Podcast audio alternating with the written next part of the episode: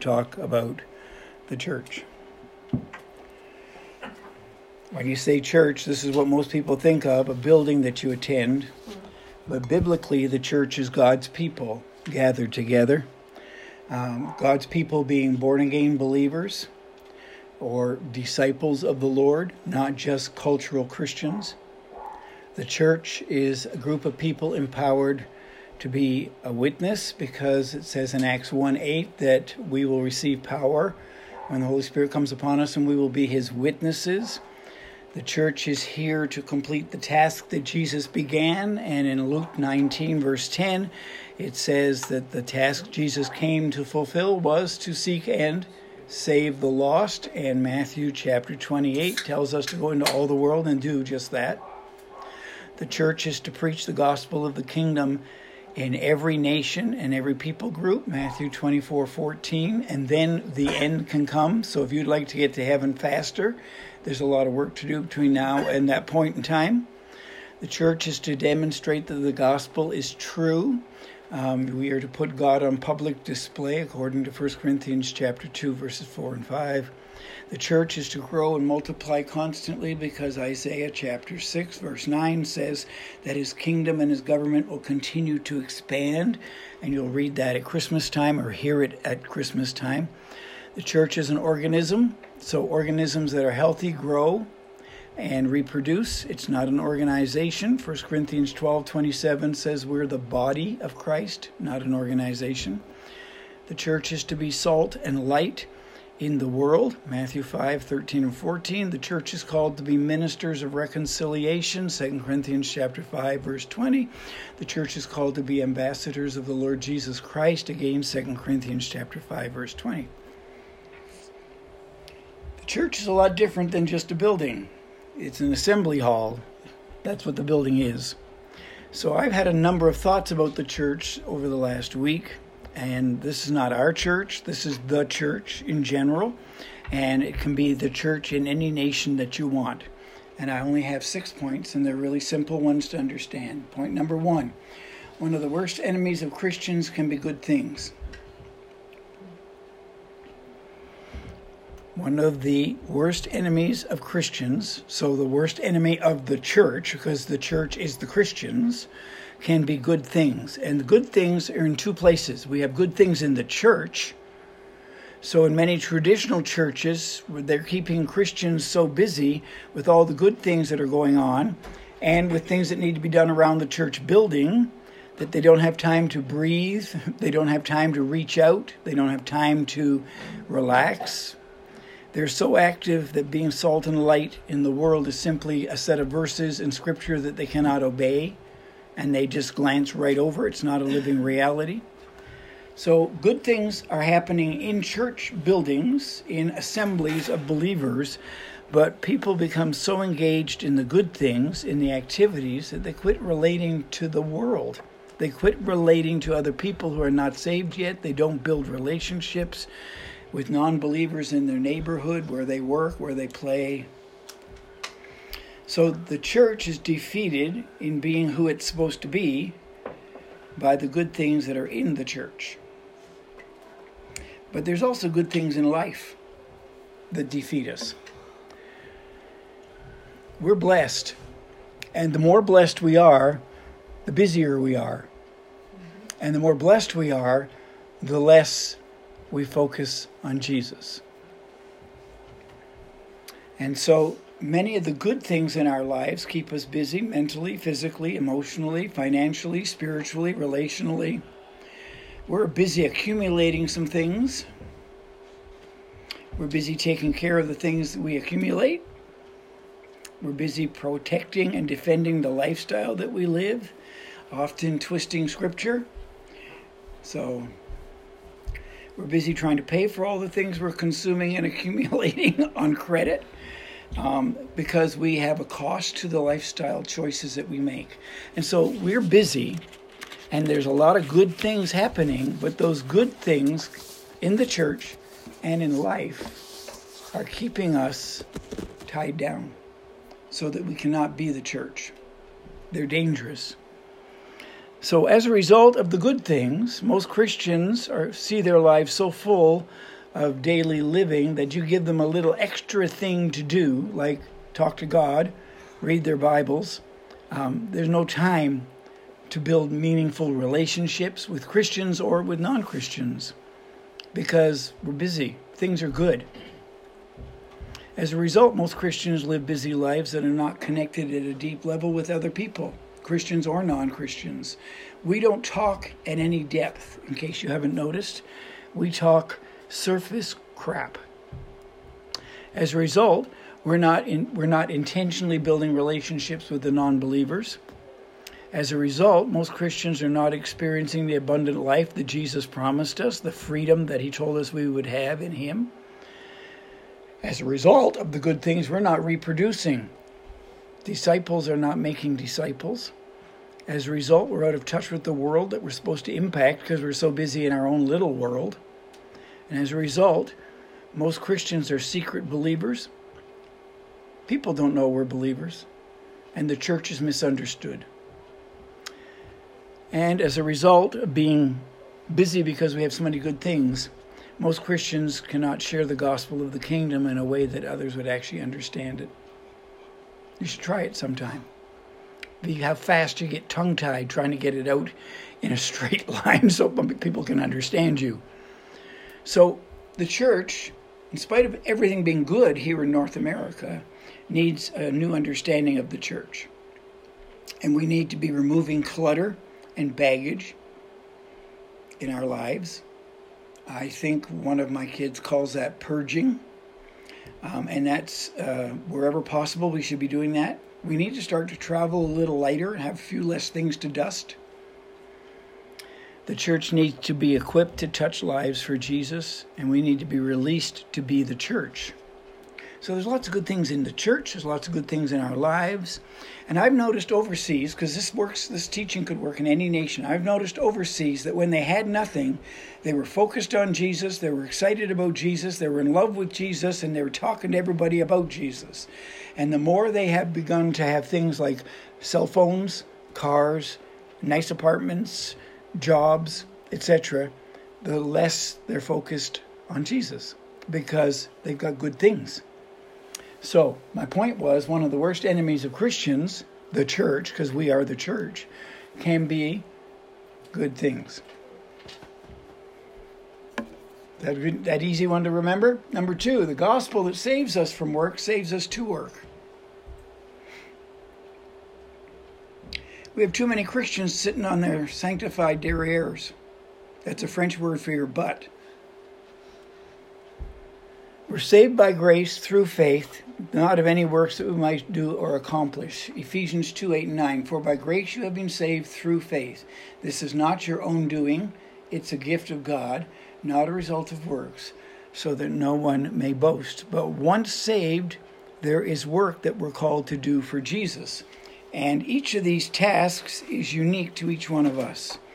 And they've been set out since before we made a decision to follow Jesus and before we made him Lord and Savior. Mm-hmm. That? Yep. Back? Yes. So after you get saved, it doesn't mean everything's okay. And it doesn't mean you get to sit on your butt. It means you then have something to do. So you're not saved by works, but you're saved to work.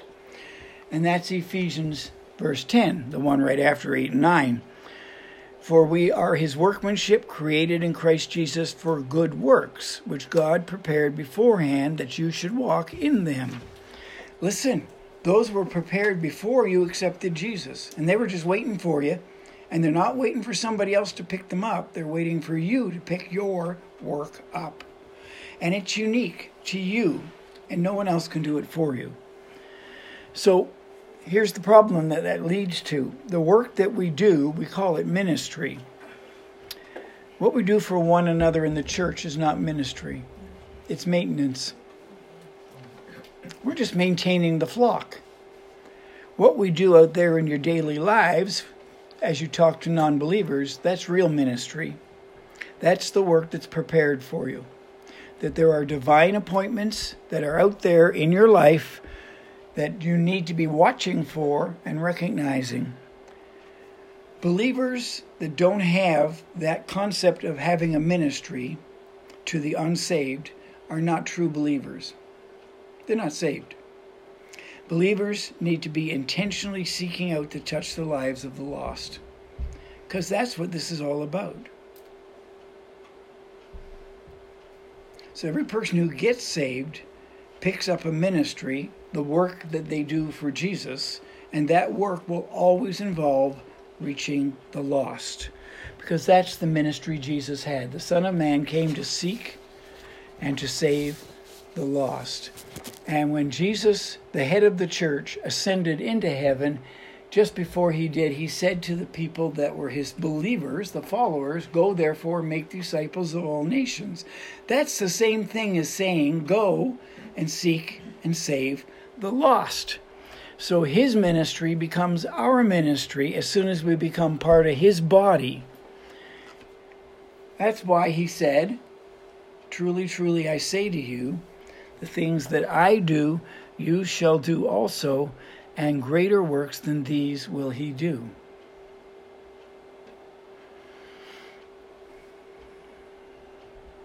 Christians are to demonstrate that Jesus is alive and well, and that he's still doing miracle signs and wonders.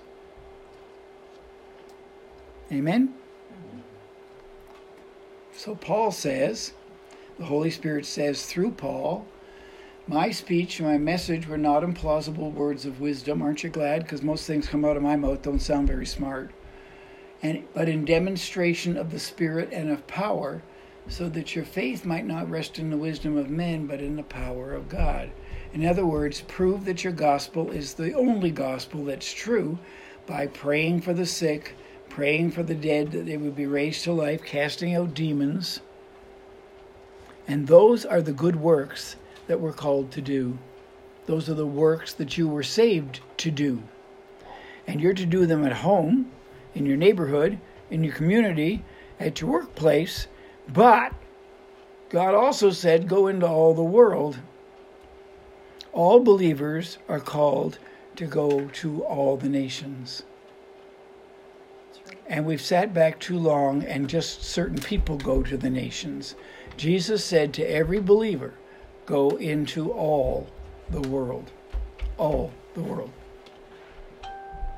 So faith in Christ without resulting works is dead. It's not up there, but that's James chapter 2, verse 14. You got to weigh the two. You've got your faith and your grace and you're saved. Now, what are the works? You prove your faith by your works. Okay, third thing that I note about the church is that we no longer believe that the Word does the work. When I was saved 42 years ago, that was just after Noah's Ark came to rest on the top of Mount Ararat, there was a cute but true saying, and it was this The Word works if you work it. I believed it when I first heard that saying, and I still believe it. The Word of God is powerful. And we need to come back to that understanding and start to use it because it works when you do. Let me give you some examples. 1 Peter 1:23 Since you have been born again, not of perishable seed, but imperishable, through the living and abiding word of God. There isn't one person on the planet that got saved before they heard the message. The gospel, the seed of God, is the message, and it brings salvation the word works. The Bible states that the Word of God is living and active, and it's working to change each believer, changing them from the inside out. The Word of God is living and active, sharper than any two edged sword, piercing to the division of soul and of spirit, of joints and of marrow, and discerning the thoughts and the intentions of the heart.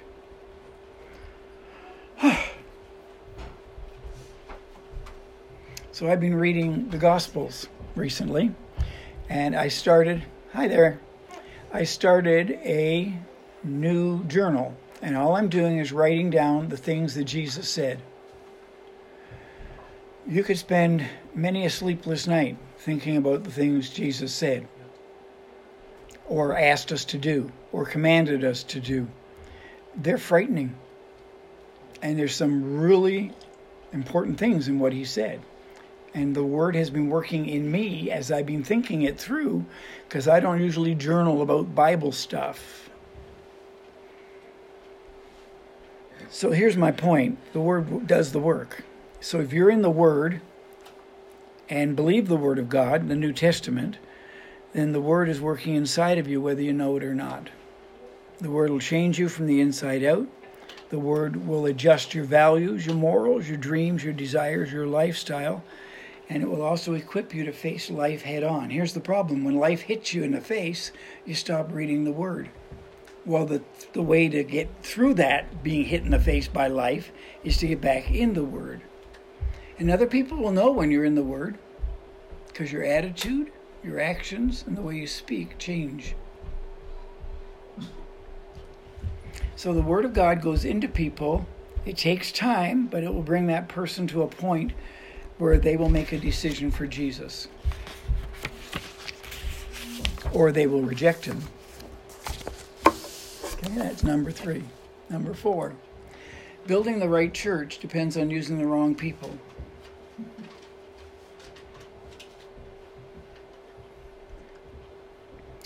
God chooses some really very odd people to be his church and to build his church. You're a bunch of odd people. You're welcome. 1 Corinthians chapter 1 verses 27 and 28. God chose the foolish things of this world to put the wise to shame. He chose the weak things of this world to put the powerful to shame. What the world thinks is worthless, useless, and nothing at all, in other words, of no value, is what God has used to destroy what the world considers important. So God uses the wrong people in building the right church. God uses ordinary people to do extraordinary things. God uses people who are very down to earth, they live in the natural, to do the supernatural. God uses those who are not super intelligent, like us, to confound the wise in their earthly wisdom. God uses those who are losers, rescues them, and makes them winners. God uses every member of the church, his body, for some specific ministry to the lost. Listen, God doesn't reject anybody. Being a born again believer means you have a ministry. And it doesn't matter if you don't know enough, think thinks fast enough. I don't think fast enough on my feet. I think about something and I can give you the answer tomorrow. Give me time to think about it. It's not the speed of light. No, I'm not the speed of light. So so we have failed to recognize that God is using us, the church, to build the church. And where too many people are sitting back thinking, well, I don't know enough, I'm not old enough, I'm not wise enough, I'm not. And that's why we're not going anywhere. So God uses every member of the body. And if you need a reference for that, it's 1 Corinthians 12, verses 12 to 31, and it's too long to read. Number five. The church should be living and longing for the end of the world. We should be focused on the fact that the world is going to come to an end. We should be desiring the world as we know it to come to an end. And we should be praying for the world to come to an end as we know it. So we're living for the end, and we're the only group of people who are doing that other than those who are waiting for the UFOs to come and take them away. Good luck with that. Scripture 1 Corinthians 16 22. If anyone has no love for the Lord, let him be accursed. Come, Lord, come. That's a prayer that Paul wrote. In another version, it says, If any man loves not the Lord, let him be anathema. That's a nice word of being imploding, exploding, disappearing, dying, ceasing to exist. And then the word Maranatha, which is not just the name of churches, like one in Winkler, it means, Come, Lord Jesus, come. That's what the word means. And the very last verse in the Bible says, Come, Lord Jesus. We need to be praying that. We need to be praying for the end of the world as we know it and Jesus coming back. Our lifestyle should indicate that we're living as those who believe the end could be near and Jesus could be coming back soon. Every decision we make should be made in light of the fact that we live for the end. That's why when you read your Bible, it says we're not to be in love with the things of the world. Because the world's going to cease as we know it. So we should live in such a way that our lifestyle shows others the love that we have for God and for each other. So let me give you some verses. Do not love the world or the things in the world. The world there isn't a house or a nice car. The world there is the way the system works. So, government, financial, economics, all of those things that are in the system that makes the world tick and move forward, we're not to love that. If anyone loves the world, the love of the Father is not in him. For all that is in the world, the desires of the flesh, the desires of the eyes, and the pride of life, is not from the Father, but is from the world. Which means every ad that you see on television is trying to get you to be proud, lustful, and desirous. Please note those were the three things that happened to Adam and Eve the desires of the flesh, the desires of the eyes, and the pride of life. Please note, those are the same three problems that the devil gave to temptations that the devil gave to Jesus in the temptations at the beginning of the gospel. Jesus overcame them by using the word because the word works when you work it. John 15, verse 12 This is my commandment that you love one another as I have loved you. So we should be intentionally reaching out and sharing the gospel of the kingdom and his love because you and I know that the end is coming. And we also know that if the end comes before somebody receives Jesus, they're not going to heaven, they're going to hell because there's only two options.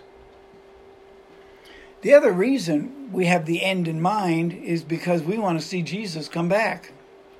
And in John chapter 24, sorry, Matthew chapter 24, verse 14, it says, And this gospel of the kingdom will be proclaimed throughout the whole world. Remember, go into all the world, the whole world, as a testimony to all nations. And then the end will come. We have a way of doing that. We have a way of spreading the gospel to every corner of the world. So the end could come in maybe not my lifetime, but in the lifetime of our younger people. So some of your kids will see the end if we get it busy and find out that we really do have a ministry that's unique to us. I'm repeating my points and get off our butts and get at it. Point number six the best is yet to come. To misuse a verse in the Bible, which is from the wedding in Cana, the first miracle that Jesus publicly did. Uh, it, they say he has saved the best wine for the last. The best is yet to come. If you don't believe that, then you live without hope. So we're living in trying and desperate times. True? Yes. We're living a time when darkness is becoming gross darkness. That was prophesied. We're living in a time when the spirit of stupid has been released. Big time. You don't have to be male or female at birth. You get to choose later. And you can choose daily if you want to. Celine Dion has now formed a company producing a line of clothes for those who don't want to be either male or female or just simply can't make up their mind. We're living in a time when there are so many people who are living without hope. Listen, 12,000 people lived in the city of paradise. And the city of paradise, in less than three hours, was wiped out, burnt to the ground. 12,000 people. They're still missing a thousand plus people because they were burnt alive in their cars as they were trying to get out. People live without hope. Listen to them when they're being interviewed on the news. We're living in a time when very few people know that they are loved, even the Christians. And we're living in a time when many people do not feel accepted or that they belong. That is in spite of Facebook, WhatsApp, Instagram, Twitter, Viber, Kik, Skype, FaceTime, Google.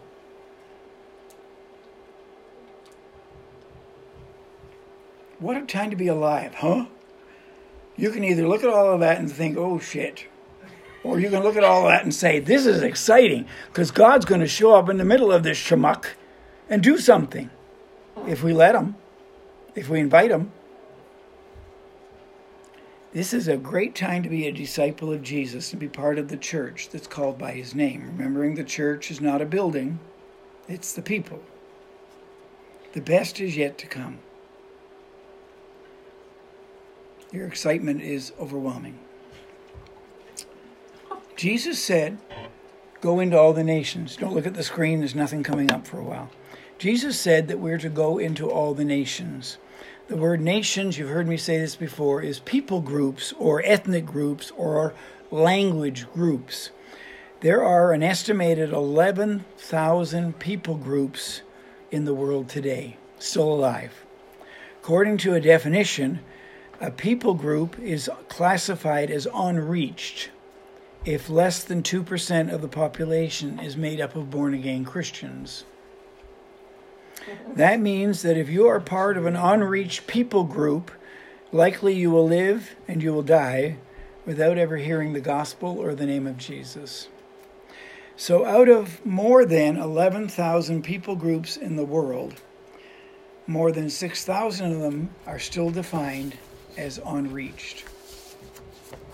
One of those people groups is French Canadians in Quebec. They are the second least evangelized group in the world.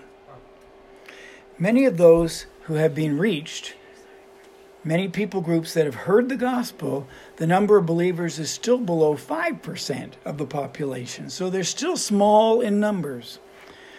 Folks, it's a great time to be alive. We can contact people around the world without paying long distance costs. We can travel to the other side of the world for less than $2,000 return. We can get on the internet and put anything up you want, including the gospel. You can start your own website. You can start your own ministry. You can have worship. You can do whatever you want. We live in a tremendous, tremendous world. And the challenges may be great, but we got a great thing we can be doing and investing our life in. Okay, the Bible says that in the last days there's going to be an increase in lawlessness and the love of many will grow cold. But, and it's a big but, the one who endures to the end will be saved. That's us, excited to be here. And this gospel of the kingdom will be proclaimed throughout the whole world as a testimony to all people groups. And then the end will come. It ain't coming tomorrow. Because we have 6,000 plus people groups who've never heard the name Jesus. And we have about a thousand other people groups that have less than 5% of the people born again. We're not doing our job. In the church that Jesus is building, what we should be doing, what was intended by God that we do do, was not to plan events and hold events and do what you see most churches doing around the world. We are called to equip people. And then, once people are equipped, releasing them to do the ministry that God's called each one of us to accomplish. That's pretty biblical. Come on, you've heard me say this for 30 years, some of you. Gave some to the apostles and some prophets and some evangelists and shepherds and teachers to equip the saints for the work of the ministry, for the building up of the body of Christ. In other words, I know how to do it, I teach you to do it, you go do it. Pretty simple. Because, sorry, it's up there, for you are his workmanship created in Christ Jesus for good works. So you need to be equipped to do those good works. The good works isn't making cookies for your new neighbor. It's raising the dead, casting out demons, healing the sick. We're not here to entertain the saints. Listen, we're not here to entertain the saints. We're not here to meet your needs. You've got a Savior. you've got a great shepherd. He'll meet your needs. We're here to win the lost. So I want to give you a true story a true story from a communist nation. And we're going to call the guy that we're going to talk about Dominic. That's not his real name. Dominic is in his 60s. He has been a believer, a member, and a leader of a relatively small house church for most of his life. Dominic's passion is telling people about Jesus. You'd call him an evangelist, they call him a Christian. He was once brought before the Communist Council in his community to be questioned about his faith and his evangelistic work. When he attended the meeting, he walked into the interrogation room with a large rock in his hands and he plopped it down on the table in front of the men who were about to question him. Surprised, one of the communist people, men, asked Dominic, Why did you bring this rock with you? And Dominic replied, Before we begin my questioning today, I want you to know something. If you try to stop me from telling people about the greatness of Jesus Christ, then this rock is going to start speaking for me. You and I know that he was alluding to Luke 19:40 where Jesus says that the disciples don't proclaim his glory the stones would cry out instead. But they didn't understand that. Communist leaders had no idea what Dominic was talking about, so they conferred with themselves and decided that Dominic was out of his mind and he couldn't hurt anybody with his stories, and so therefore they released him without further questioning.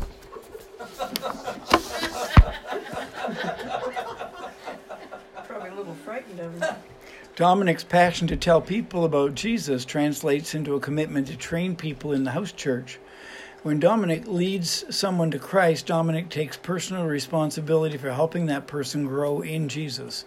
His goal is for that person to become a leader in the church, eventually to leave the church, plant another church somewhere else.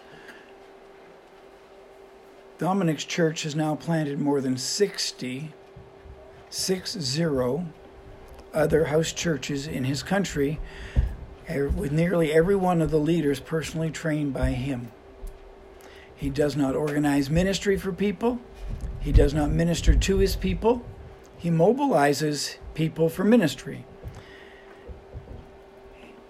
That's a New Testament church. That's the same model you'll see in the life of Jesus he spent more time with 12 men than with everybody else put together. And in John 17, if you've ever read it, where he recounts his ministry before going to the cross, he doesn't mention the multitudes that he preached to or the miracles he performed. As spectacular as those things were in his life, they were not his focus.